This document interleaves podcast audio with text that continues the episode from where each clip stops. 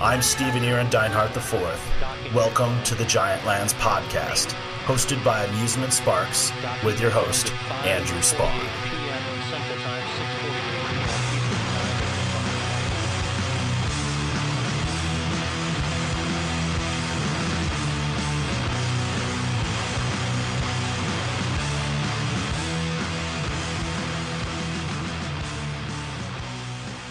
Welcome to the Giant Lands podcast. I'm your host Andrew Spawn, and with me today is the creator of Giant Lands, Stephen Dinehart the fourth. How are you doing, sir?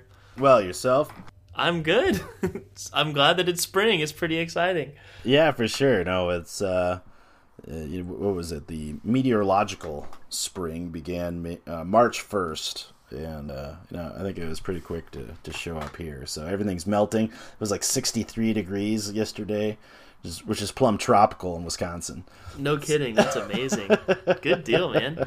But yeah, last time we had you on the show, we were talking about the Kickstarter, um, and it was a, a, pretty brief Kickstarter, but it's you know officially over now. How? What's your uh, debrief? How do you think it went? Oh, it taught me so much. You know, um, I haven't done a Kickstarter in a long time, so uh, just you know my my own naivety of just like jumping in there being like oh i got this no big deal. And i thought oh man this thing has changed into so many ways uh, expectations are different process is different. They have a lot more tools. It's a lot more robust of a platform. Um, but you know it went well. I uh, you know raised some cash to uh, help us complete the box set. Uh, brought some additional talent on board with the monies I raised. Got some additional interest, and I think more than anything, I, I tested the market, you know, to see if there was uh, interest uh, in this sort of a product. Um, there clearly is, so uh, that's exciting. And you know, I, I, it was it was challenging, you know, because at the end, the scope of what we're talking about here, which you well know, is pretty large. Um, and I tried to narrow the value offering to be, uh, you know, this is just the tabletop version, right? That's all I'm trying to sell right now. I'm not trying to sell tickets to a park. I'm not trying to sell the dream of the park. Um, and uh, so there was a bit of pivoting on my part to to try to find that sweet spot. That's a good point. It is it is an evolution for sure. And so where do you start? You know, stake your claim between the past and the future. Somewhere between there well, and you know, you can't please everyone, and I think I was really trying to do that. I thought, oh, I can get these old school guys interested in it, and I can get this new blood interested in it. But um, you know, I guess it's just like any leadership. You just got to kind of draw the line and say it's it's this is what it is. You know, take it or leave it.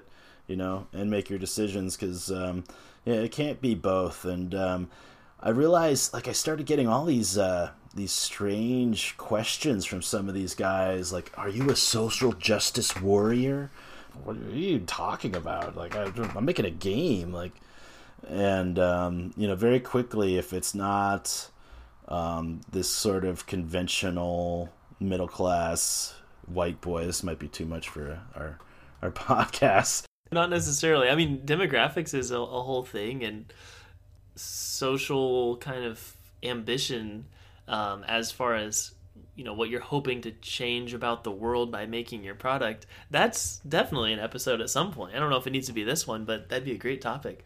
Yeah well even just like with simple things like the concept of race or really trying to remove it uh, from kind of western mythos um, and do something different uh, it's uh, it's more challenging for some folks than I realized, and they they get suspicious of it. But um, you know, at the end of the day, it's you know, it's not really for them. It's it's for kids and um, it's for a new generation of gamers. And the hope is, yeah, they can step in there and really have the opportunity to recreate the world. And you know, it just is a mental exercise, really. I mean, that's that's that's a lot of what it is for me, and that's the fun of it being in the future. And uh, you know, as we've talked about in past episodes, I think it's one of the reasons I love these sort of science, fantasy, and apocalyptic games uh, that I played in the past is, you know, it threw all this stuff out the window. So, you know, my friends and I could kind of make it up as we went along. And, you know, some of it was experimental, but at the end of the day, it, it raised those questions like, you know, this is why I say, who will you become? You know, all all bets are off. You know, what kind of culture do you want to live in?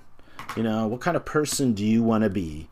Um, how do you want people to feel about the world? Um, and yeah, these are uh, these are things you can do um, in this sort of thought exercise um, that is is the setting. That's really cool, and and I think it's interesting being you know a fan of of the industry and role playing in general. How much of it is pretty direct uh, D and D inspired fantasy. You know, there's there's all these tropes uh, and kind of expectations and rules, and everyone knows all the races. And um, while the game systems might be different, a lot of the same storytelling techniques are used um, to where it's relatively predictable. And of course, there's big innovations. There's some games that are really really out there and really different. Um, but that can be kind of difficult, I think, for some role players who, you know, as soon as you take away the orcs and elves and stuff, they're like, what what is this? Like, I don't know. I don't have a story in my head that I'm trying to express. I think it's really liberating, but it also does kind of remove some of the crutches of that uh, kind of storytelling. Yeah, no, it's uh, even a simple thing like dragons. Um, I've sort of backed down on my fight against dragons. Like I'm all about Anne McCaffrey's dragons.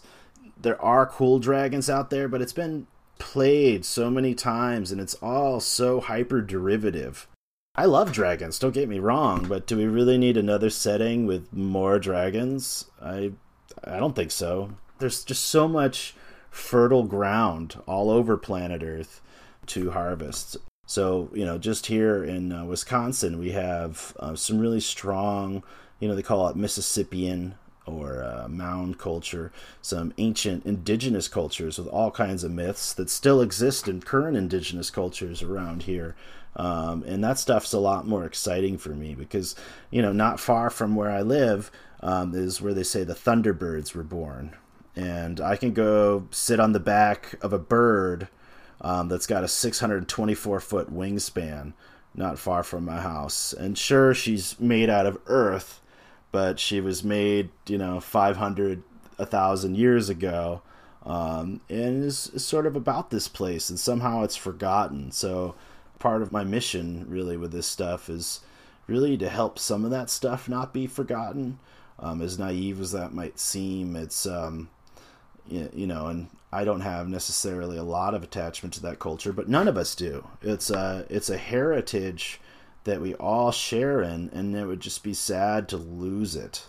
You know, that's one of the reasons I try to tap into kind of more Native American tropes rather than you know, uh, uh, European stuff. It's sort of like Giants, right? I mean, it is a game about giants, but what I'm trying to do is make it about a different sort of a giant and not the typical kind of uh, sleepy giant uh, that we're so so familiar with from a lot of Western storytelling. Cool, dude, that is awesome. I really like the the concept of getting away from those tent poles of, of dragons, etc. And maybe you can still use them later on, but using different tent poles and inspiration and different stuff on the cover to draw people in. And i think it helps to you know add one more option for people to figure out what kind of games they want to play and how they want to express themselves and what kind of stories they want to imagine in their heads.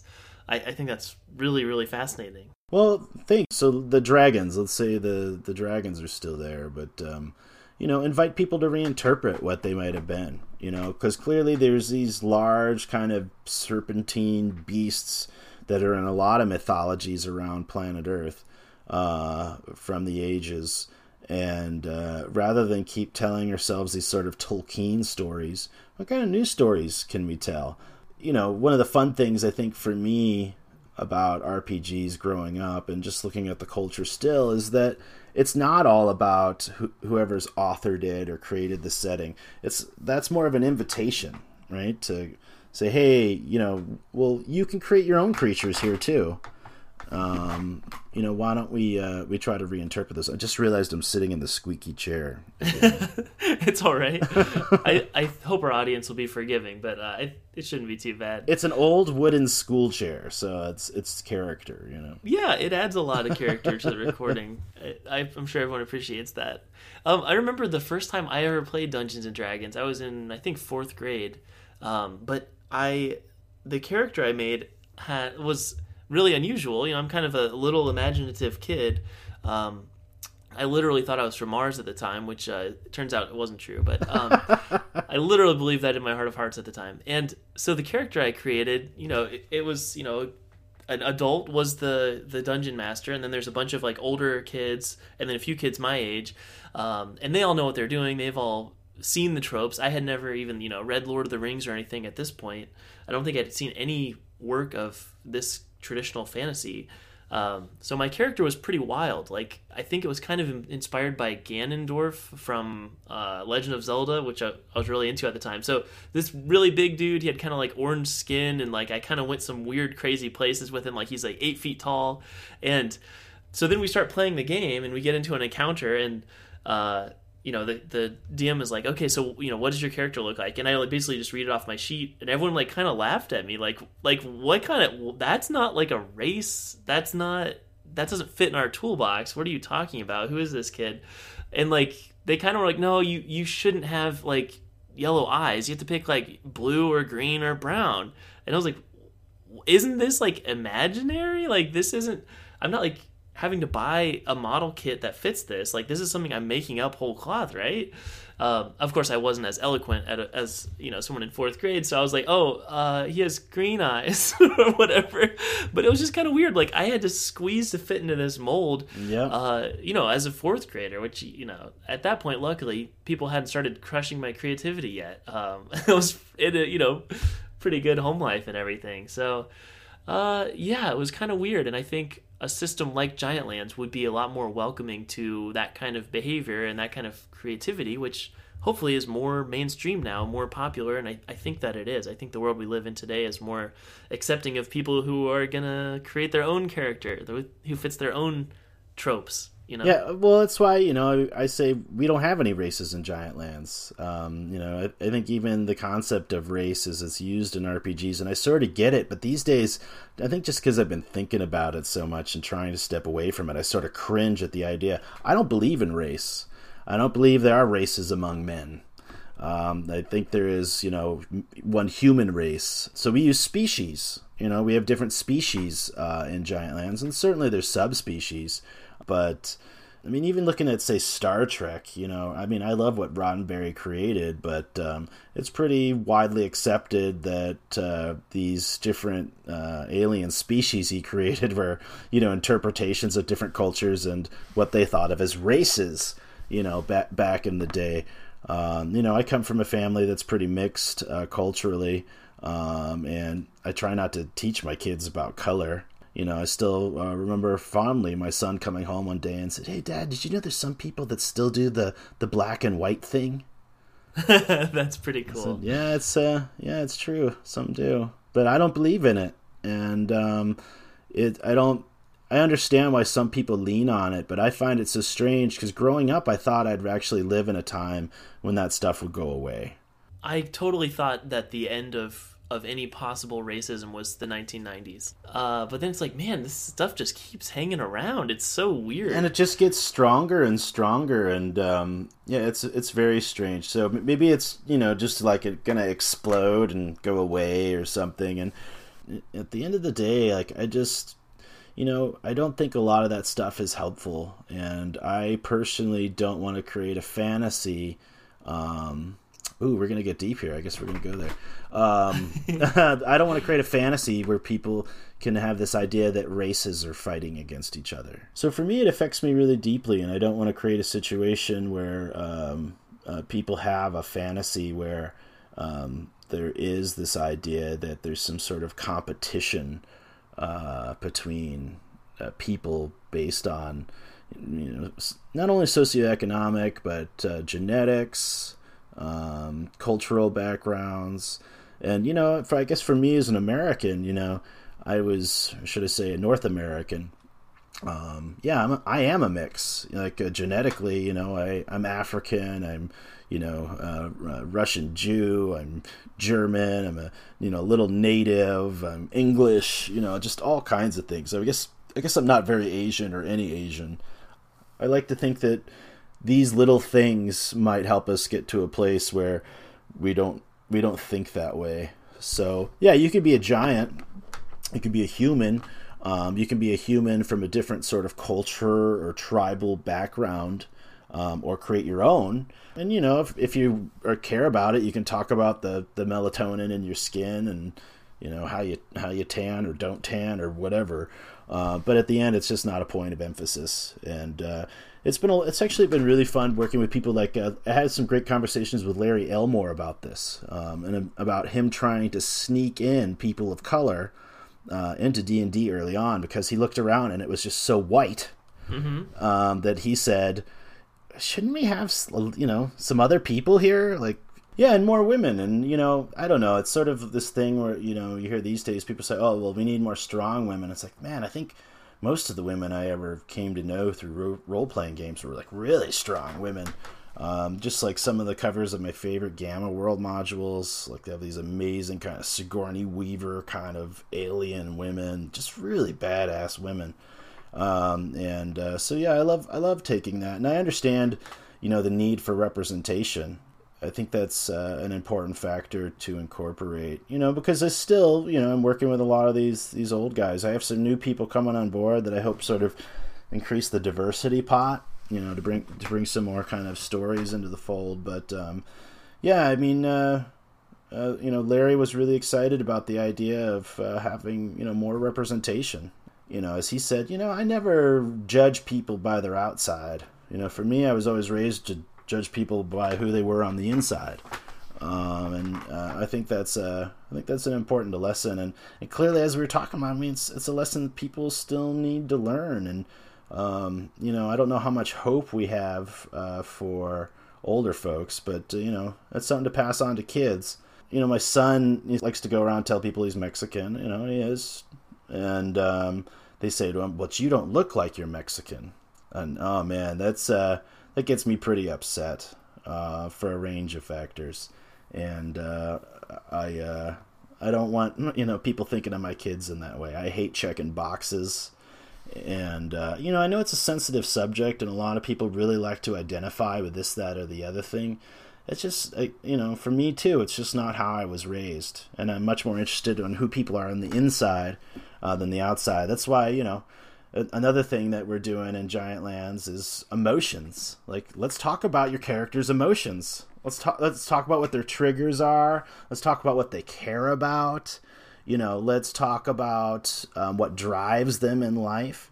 And um, I want it on the character sheet. You know, I want I want it to be something that that helps inform you about who they are, not just what their physical traits are and you know some some basic ability kind of things but you know what makes them do what they do? And for for me as a role player that's also exciting because it you know informs me about how I should make decisions and how how do I be this how do I act out this character in a way that's authentic?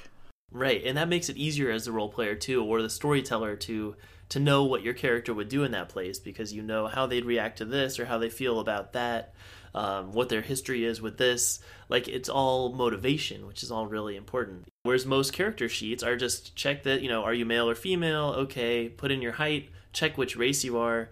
It's it's also very very binary, very restricting in traditional role playing games. And I know sure they hadn't really maybe considered what the alternatives to that were, especially the very first character sheets, but um, nowadays there's a lot more room for for diversity and everything can be a spectrum and you should be able to express who you are on the inside, and it's not just about what you look like or how you were born.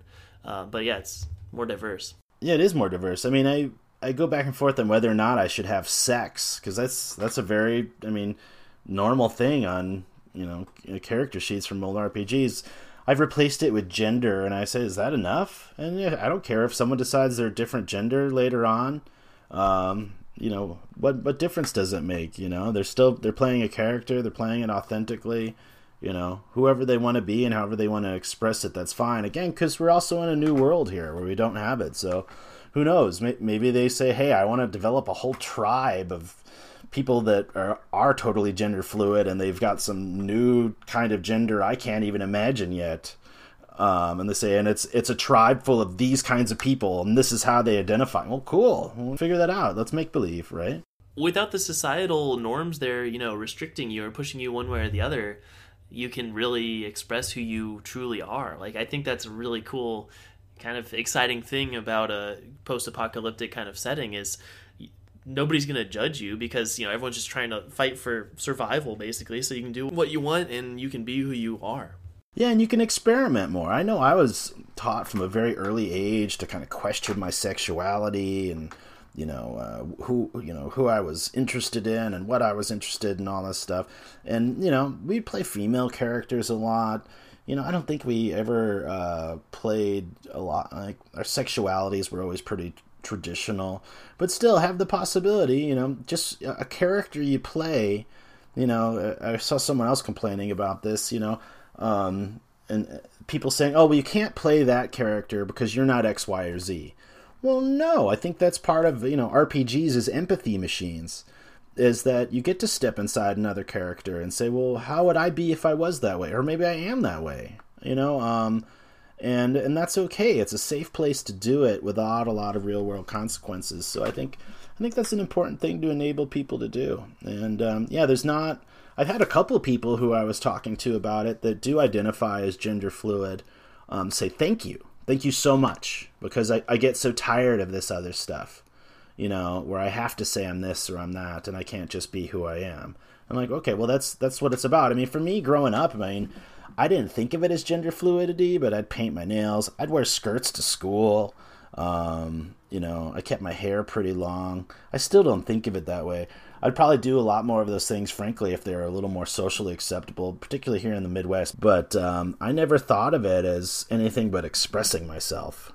And I think in a restrictive environment, that can be really thrilling to kind of push against that. Like, you know, I, I remember that someone like dared me to wear fishnets to school one time, like under shorts. And so I did. And I was like, this, it's very liberating. It was really exciting. Uh, but I think a lot of that excitement for me was just because nobody else is going to do this. It was like kind of a scandalous thing. And it's like, should this be scandalous? Like, literally, they're a kind of pants. Like, can we get over ourselves and move past this? You know, and, and maybe again, if, it, if we were in a less uh, Midwestern state or something, things would have been a little different. Um, but it was, it feels good to kind of push back or, or like, you know, spray paint a question mark on something and be like, really? Are we, is this the problem here? Because I don't think this is the problem and you know, for me, that gets really exciting when we move into these live action experiences where, yeah, you know, you want to come, you know, dress who you want to be that day. You know, you know, be a character, and you know, go as extreme as you want, push it as far as you want. That's okay, because you know we're non-discriminatory here. Everyone is welcome. You know, I don't want it to be too adult, but there's clearly going to be some sections where it is does get pretty adult, and you know, it isn't necessarily for kids. I want to make it welcoming for people to kind of explore in that way. Um, that's not your typical sort of knight shining armor and uh, damsel in distress. Yeah, there's so many more interesting, more nuanced, uh, more modern stories that can be told. Maybe taking some of these questions about about race or humanity or what it is to be human um, and throw those into the future a little bit more. Like, you know, what if Star Trek was created today? What kind of questions would they be asking? That is, I think, the beauty of, of sci fi is that it's largely about projecting forward and, and throwing, uh, you know, these kinds of interesting social questions. It's pretty cool. Whereas I do feel like fantasy, while it is beautiful and, and tons of rich lore there, it is largely um, a series of kind of monocultures. Like all the orcs, they think the same, they act the same, they have the same kinds of jobs it's just a kind of bunch of stereotypes you know like you know what an elf is going to be like. You know when a night elf walks into the bar like what to kind of expect from that. It's it's really kind of strange in that way how limiting it is.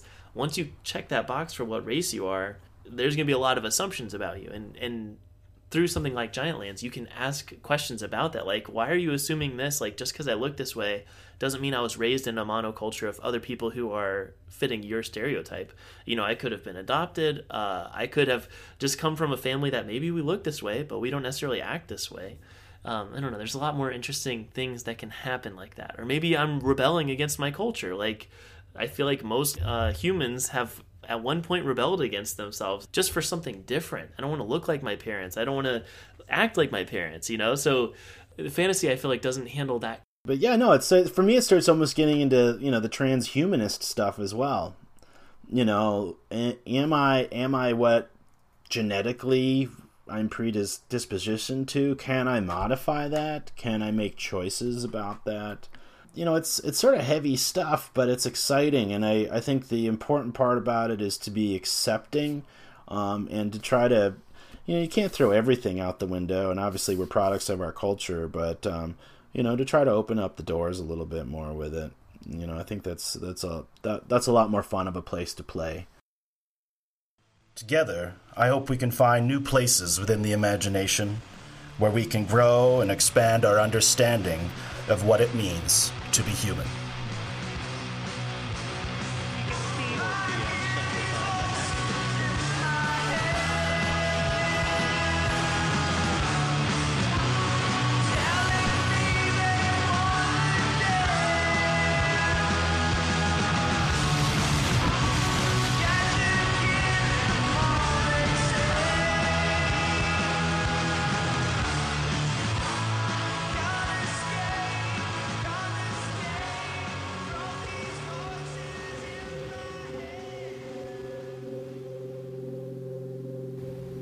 of what you see is an